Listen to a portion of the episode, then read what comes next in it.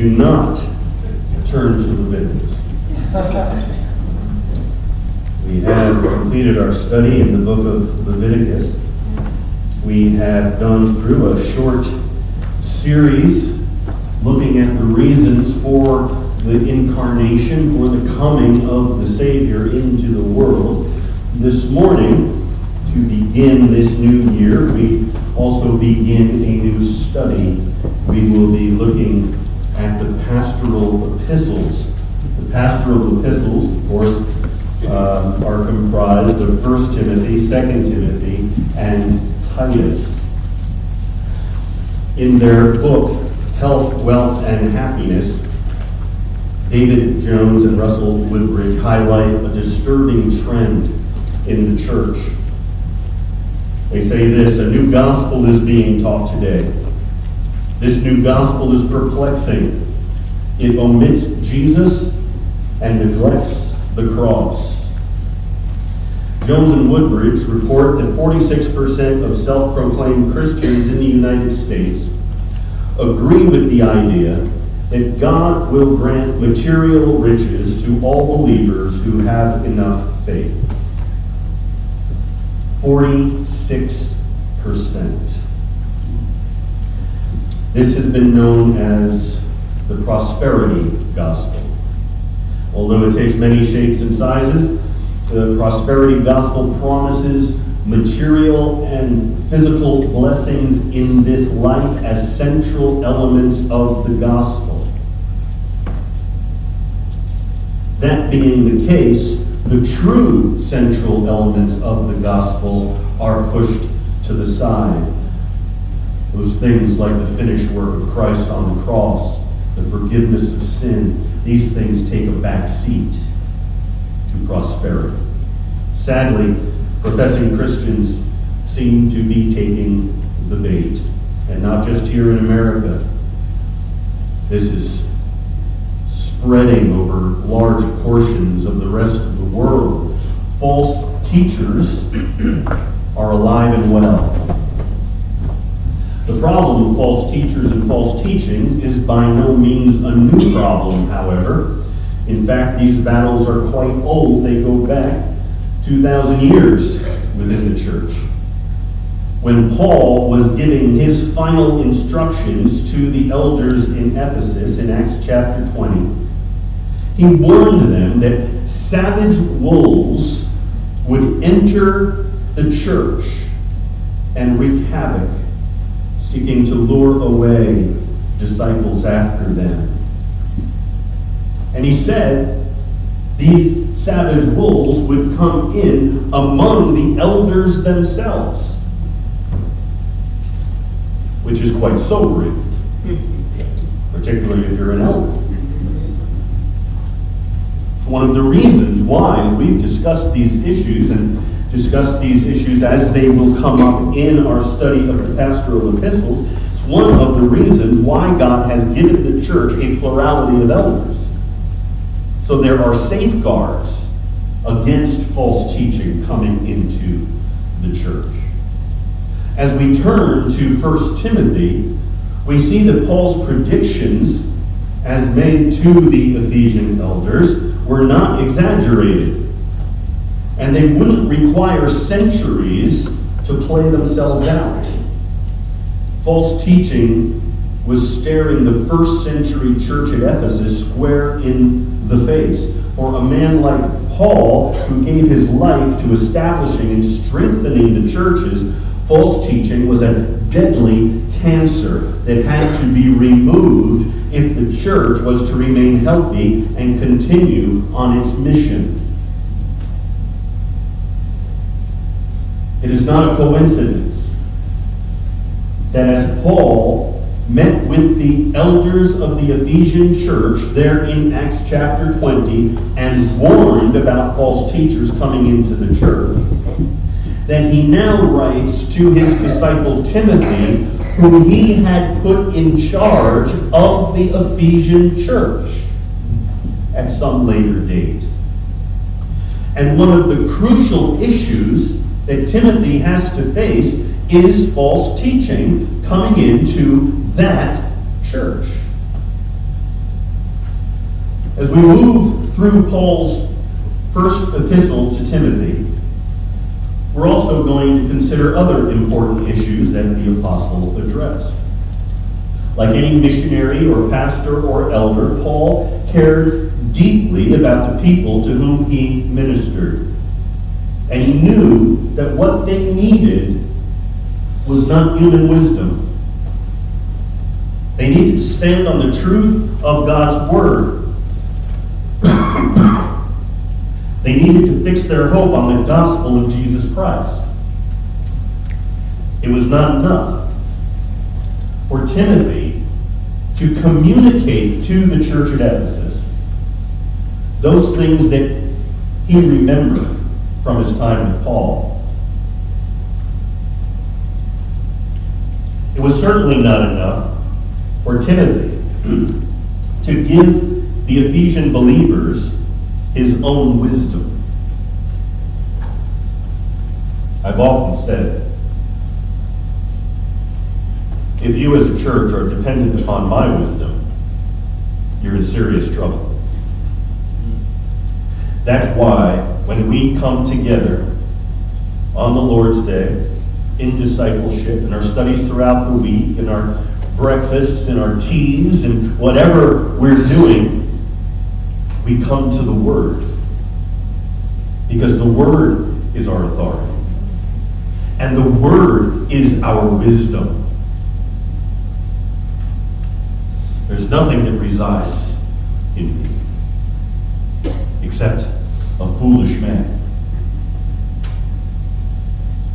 So we come to what God has said.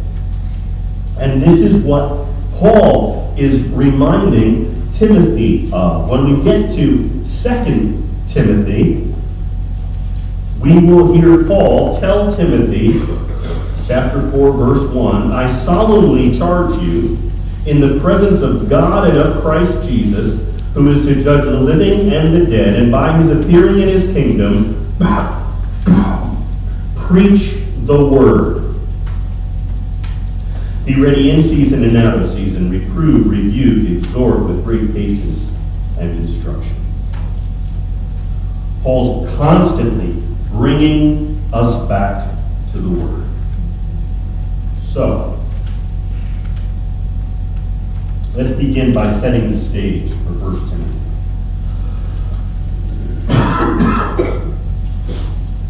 the letters of 1 Timothy, 2 Timothy, and Titus are, as I mentioned earlier, referred to as the pastoral epistles. They're given this name because they have so much to say about the pastoral ministry, about elders, and how they are to lead and govern the church. And so we come to these letters because Paul is writing to Timothy and to Titus. And Timothy and Titus are men that Paul has put in positions of leadership in different churches. Timothy in the church of Ephesus, Titus in the church of Crete. And these letters all have a number of similarities, but they are also unique as well. As we begin to think about this first in the pastoral epistles, we need to consider very basic questions that are answered for us in the first two verses. That is, who was the author? Who were the recipients? And what was the occasion for the writing of this epistle? 1 Timothy was written by the Apostle Paul. That's evident just look at the first two verses. The answers to these questions come out. Paul, an apostle of Christ Jesus, according to the commandment of God our Savior, and of Christ Jesus, who is our hope. To Timothy, my true child in the faith, grace, mercy, and peace from God the Father and Christ Jesus our Lord. So the Apostle Paul is writing to Timothy, hence the name of the epistle, 1 Timothy. It's the first letter that he wrote to Timothy. He wrote two. The other, of course, is Second Timothy. Timothy is a disciple of Paul. He is a younger man than Paul, and he has assisted Paul in the ministry, having accompanied him on his various missionary journeys. He has been involved in ministry, he has been trained, he has been discipled, and the time came when Paul said to Timothy, You're ready. The church at Ephesus needs someone like you. Go to the church at Ephesus, lead that church, and straighten out the things that are going wrong. At some point, he did the same with Titus, telling Titus to go to that church and appoint elders in that church. As we're going to see, that's one of the things that Timothy will be responsible for as well. And so when we get to chapter 3, Paul lays out for Timothy those qualities that he should be looking for when it comes to appointing elders in the church. Well, Paul, as you know, was the apostle to the Gentiles. Paul is the author of 13 letters in the New Testament, and he had stationed Timothy there in Ephesus to do the difficult work of leading the church and combating false teaching. Look at verse 3 of chapter 1. As I urged you upon my departure for Macedonia, remain on at Ephesus, so that you may instruct certain men not to teach strange doctrines. That's the primary task of Timothy. How does he do this? Well, Paul is going to bring him back to this understanding again and again and again. How does Timothy protect the church from false teaching? How does Timothy recover those who have been swayed by false teaching? He does it by preaching the Word. The Word is the sword which Timothy is to use in protecting the church and correcting error. It's a glorious task worth giving one's life to. And Paul wanted Timothy to be faithful in his calling as a minister of the gospel. And although we might tend to think that the, like that, that the ministry 2,000 years ago would have been much less complicated than it is today, and perhaps more straightforward than it is today, Timothy had serious challenges of his own. Consider the context for Timothy and the church at Ephesus. Here, when Paul was writing in the mid 60s of the first century. At this time, the city of Ephesus was a large, diverse, religiously complex metropolitan, metropolitan area. Not unlike any major city today. The Temple of Artemis was located in Ephesus. The cult of Artemis was especially influential. It promoted not only blatant idolatry, but also the practice of the occult and sexual immorality. And this is the context into which Timothy steps as the leader of the church in that city. He's ministering within a culture that was not founded upon Judeo Christian values, as we hear so much of today. Very different from our own. At least in our culture, there is some faint echo of what the culture used to be and the influence that the church used to have.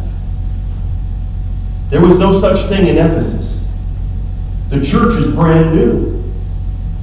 And Timothy is stepping into this context in which the paganism of his culture had deep roots for all of its history. Consider some of the issues Paul addresses within this church. Men and women need to be instructed about their God given roles and conduct in the church's gathering. Faithful elders and deacons needed to be identified and appointed. Widows needed to be cared for properly. The pursuit of wealth seemed to be a real temptation for some in this congregation. Does any of that sound familiar? Paul's concerns could easily be copied and pasted into a list of issues that the church continues to deal with in our day. As we mentioned earlier, the church at Ephesus was also dealing with this deadly serious problem of false teaching. We can't be too precise with regard to the content of the false teaching which had infiltrated the church at Ephesus. But Paul did give us some clues throughout the letter. Here's some of what we can piece together about these false teachers. They were, according to verse 3, straying in their doctrine. They were preoccupied, verse 4 tells us, with myths and genealogies and speculation. Verse 7 says that they were misusing the law. Verses 19 and 20 tells us that they were apparently immoral. Chapter 4, verse 2 says that their consciences were seared. One of the things they were trying to impose was Uh, was abstinence from marriage and certain foods. They were forbidding marriage. And they were raising the issue of what you ate to a level within the church that it never should have gotten to. They craved controversy and quarrels, chapter 6, verse 4 says. And they were using godliness for material gain. The false teachers in the Ephesian church may have been influenced by the seeds of a heresy that later became known as Gnosticism. This heresy came onto the scene in full force in the second century after the writing of the New Testament. What seems more certain is that the false teaching in Ephesus had some strong Jewish elements. The apostle mentioned that these teachers wanted to teach the law but they didn't know what they were talking about. Verse 7 says, wanting to be teachers of the law, even though they do not understand either what they are saying or the matters about which they make confident assertions. Now, Paul's not talking about the Roman law here. He's talking about the law of God under the Old Covenant. Whatever the precise nature of the false teaching, we know it was dangerous because it diverted people from the truth of God's Word. Paul even referred to such false teaching as demonic in chapter 4, verse 1. Timothy was dealing with false teaching which put the gospel itself at stake. Unfortunately, some Christians have gotten the wrong idea that a book like 1 Timothy is only relevant for church leaders. Now, this is definitely a book for pastors and elders. We certainly need to be familiar with it. But that doesn't mean that this is a book that can be ignored by the rest of God's people. Consider just a few important questions addressed by Paul. In chapter 1, how do Old Testament laws apply to Christians today? That was the open door for the false teaching that was occurring in Ephesus. Can women teach in the church? We'll see that in chapter 2. Chapter 3 Who is qualified to be an elder or a deacon in the church? And how do we know what we should be looking for? What are those qualifications? Chapter 4 will speak to us about how we identify false teachers. Chapter 5 will speak to us about how we care for one another within the church, particularly in regard to widows. Chapter 6 will address wealthy Christians and their attitude toward their money. Anyone who professes to be a follower of Christ, who is a member of a local church, And those two, as we've said this morning, should always go together. Anyone who professes to be a follower of Christ, who is a member of the local church, needs to know what God has said about the church. Because every Christian is responsible for this. Every Christian is responsible for the church. Consider what Paul says in 1 Timothy chapter 3 verse 15. This is the purpose statement of 1 Timothy. If you've got a pen, you should underline 1 Timothy chapter 3 verse 15. Here's what Paul says. In case I am delayed, I write so that you will know how one ought to conduct himself in the household of God which is the church of the living God, the pillar and support of the truth. Now, note, Paul doesn't say, I write so that you will know how you ought to conduct yourself. He says, I write so that you will know how one ought to conduct himself. In other words, I'm writing to you so that you'll know how everybody should conduct themselves in the church. I'm writing to you so that you will know how the church is to function. This is the point. The letter is all about how God's people conduct themselves themselves in God's household. And Paul was not talking about our personal etiquette in the sanctuary. He's talking about our life together, not in the church, but as the church. God's household is us, not this. The letter was written so, that we would know how to conduct ourselves when we come together as followers of Christ for worship, and then when we spread out to serve the Lord throughout the week. This book clearly has relevance beyond the leaders of the church. Its message is for every believer in every church context. As the pillar and support of the truth, the church of Jesus Christ has a weighty calling. And God's grace and power are more than sufficient for the task. And so we begin this morning with Paul's own introduction to his epistle. And we find first, as we come back to chapter 1, verses 1 and 2, that the church is God's idea.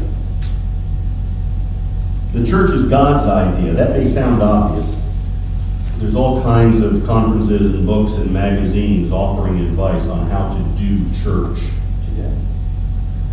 We might want to listen to the one who created the church when we want to know how to do church. We dare not forget that Christ is the head of the church. The church belongs to him. He founded it by his life and death and resurrection. And since Pentecost, he has continued to build it by his Spirit. Therefore, what matters most in the life of the church is what the Lord of the church has said. The opening words of 1 Timothy demand our attention. Paul, an apostle. We tend to skim through the greetings of these New Testament epistles as if they were throwaway verses. They're just something that someone writes, right? Like we, we get, well, nobody gets letters anymore. But remember when we used to get letters? And what would be the first line of the letter? Dear so and so. And it doesn't even register. Nobody really believes. Dear. It's a formality. Could be someone that you barely know, but they're calling you dear call my wife dear, and that means something. So we come to these epistles in the New Testament, and we tend to look at them the same way. Okay, first couple of verses we don't really need to pay attention to. Let's get to the meat of the epistle. And we do ourselves a disservice when we do that. Paul, an apostle, we're reminded in those few words that 1 Timothy bears the weight of apostolic authority. We can't just skim over any of it because it's being written by Paul, an apostle, one who is sent. Now, apostle is a term that has two primary meanings in the New Testament. In regard to its general use, it refers to one who is sent. In this sense, the term could be used of an ambassador, or in a Christian context as a missionary. But the term is also used in a technical sense. It was an office consisting first of the 11 disciples, plus Matthias, who was chosen to take the place of Judas. Paul also shared this office, but as he himself says, he was one untimely born.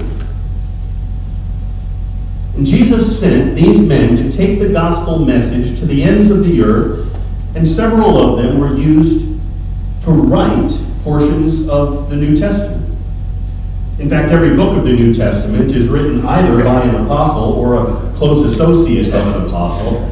So instead of treating the opening of this or any other New Testament letter as trivial, our reaction should be just the opposite.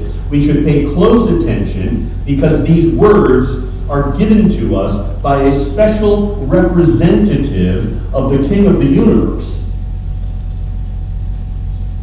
Paul was specifically chosen.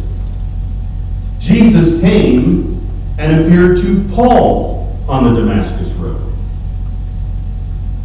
And not even the other people who were with Paul understood what was going on or what was being said. Paul, along with the other apostles, is special. And he bears the weight of authority. Paul would become the greatest missionary in the history of the church and the author of a significant portion of the New Testament. So the first thing that grabs our attention as we start reading through 1 Timothy is that it was written by an apostle. Paul emphatically made his point about being an apostle when he says in verse 1 that his apostleship is according to the commandment of God our Savior and of Christ Jesus, who is our hope.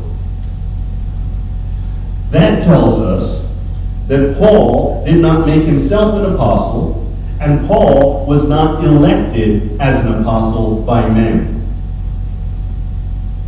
He was appointed as an apostle by God the Father and the Lord Jesus Christ. We should not fail to mention that Paul ascribed this command of apostleship to both the Father and the Son. And in doing that, it becomes clear that Paul assumed the deity of Christ. If we were to read that Paul is an apostle of Christ Jesus according to the commandment of God our Savior and the apostle John, that would be weird. You don't put a human being on the same level as God the Father. You put God on the same level as God. And that's what Paul's doing here. And he does it so naturally. This exalted view of the Son of God is also evident in verse 2, where we read that grace, mercy, and peace are given by God the Father and Christ Jesus our Lord. Now, to be clear, not everything an apostle said or wrote is authoritative. we know, for instance, that Paul wrote a third epistle to the Corinthians. We don't have it. God has not seen fit to preserve it. We remember as well Peter's hypocrisy, described by Paul in Galatians chapter 2, on which occasion, Paul was forced to confront Peter to his face because Peter's very behavior was a denial of the gospel. Authority does not ultimately rest in a group of men, no matter how privileged their position may be. Rather, Scripture carries this authority, for as Paul told Timothy in 2 Timothy, all Scripture is inspired by God. Peter put it this way Men spoke from God as they were moved by the Holy Spirit. Paul's not claiming an authority inherent to himself. He's claiming an authority that has been given to him by the Father and the Son. Men are not inerrant. God's word is. The apostles were fallible men whom God used to write inspired, infallible, inerrant words.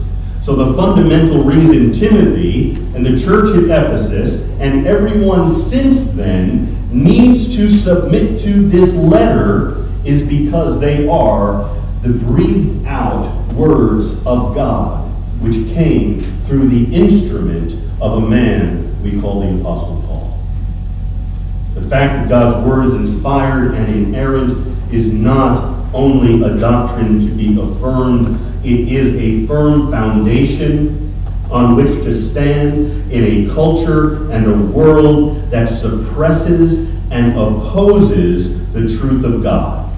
When everything else around us seems to be caving in, we need to hear God's word and submit to it, knowing that what God has said is good and true and right. We can imagine that Timothy must have been a little overwhelmed by all of the issues that he was facing there at Ephesus.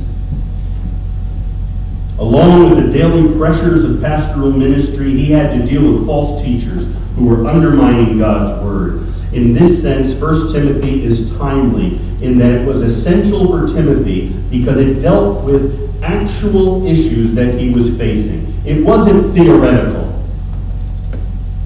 You read Paul's other epistles, you read Peter's epistles, you read John's epistles, and this is what becomes so obvious. They're not ivory tower theologians. They're dealing with the practical day to day issues of living for Christ in a world that is opposed to it. Paul calls Timothy my true child in the faith. Elsewhere, Paul says something similar, demonstrating his affection for Timothy. In Philippians chapter 2, he says, But you know his proven character. Speaking of Timothy. Because he has served with me in the gospel ministry like a son with a father. Timothy traveled with Paul often as a fellow worker in the ministry. Paul knew him well and so we have here not only a letter from an apostle to a pastor, we have a personal letter from Paul to his friend, a younger brother in Christ. It's also essential to see that Paul's instructions here are meant for a wider audience than Timothy. As we see in verse 1, Paul spoke as an apostle, and his words, as recorded in Scripture, bear the authority of God. As we saw in chapter 3, verse 15, Paul is writing about things that are applicable not only to Timothy, not only to the church at Ephesus, but to the whole household of God, no matter where its local manifestation may be. Some will try to get around Paul's teaching in this epistle, particularly when Paul deals with the issue of women in ministry. And they'll try to say, no, no, no. What Paul was saying was only for the Ephesian church. There was something unusual going on there, something unique there. What Paul says about this doesn't apply anywhere else. And Paul himself tells us that that's not true. Because what he writes is about how one, anyone, everyone ought to conduct himself in the household of God, which is the church of the living God, the pillar and the support of the truth. It was not only the church at Ephesus, which is the church of the living God, the pillar and support of the church, of, of the truth. It is every church. We are the household of God. We are the pillar and support of the truth. And so everything that Paul says applies to us. So this inspired letter is authoritative and timely as it deals with a number of difficult issues in the church, but it is also full of hope. And this is apparent right from the start in verse 1 when Paul referred to God our Savior. Paul was not sent by some nameless deity he reminded Timothy and all who read and hear this letter that the God he serves is the saving God of the Scriptures. So we are reminded at the outset of the letter that God is our Savior. And the next phrase, we see more good news. Paul was sent not only by God our Savior, but Christ Jesus our hope. What a great way to begin this. Timothy, I know what you're going through. I know the struggles that you have. I know that there are people who are not respecting you and not following you because of your age and inexperience. But Timothy, I want you to know there's hope. There's hope in God the Father and the Lord Jesus Christ. See, Christ is himself our hope. And then finally, Paul concludes his introduction with this Timothy, here's what I want for you grace, mercy, and peace from God our Father and Christ Jesus our Lord. Again, this is one of those things that we tend to pass over quickly in the greetings of the New Testament, but consider what's being said here. God's dealings with his people are full of grace and mercy and peace. And that's good news for all of us. It's good news for those who lead Christ's church.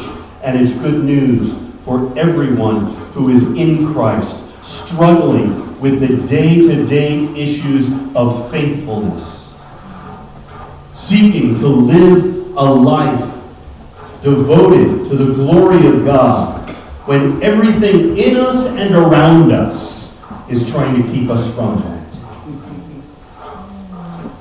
Neither Timothy nor the church at Ephesus was being called to clean up their act in order to gain God's favor. And neither are we. God pours out upon us grace and mercy and peace. Take that with you this morning. Take that with you into this coming week, which will present plenty of difficulties of its own. And remember, this is the God that we serve. A gracious God, a merciful God, a God who has reconciled us to himself through Jesus Christ, thereby creating peace with his people. Father God, we want to thank you today. You are gracious and you are merciful and you give us peace. And we thank you for it, Father. Father, in the weeks and months to come, may our ears be open and attentive to what you have to say to us through these pastoral epistles May they change us and make a difference in our lives. In Jesus' name, amen.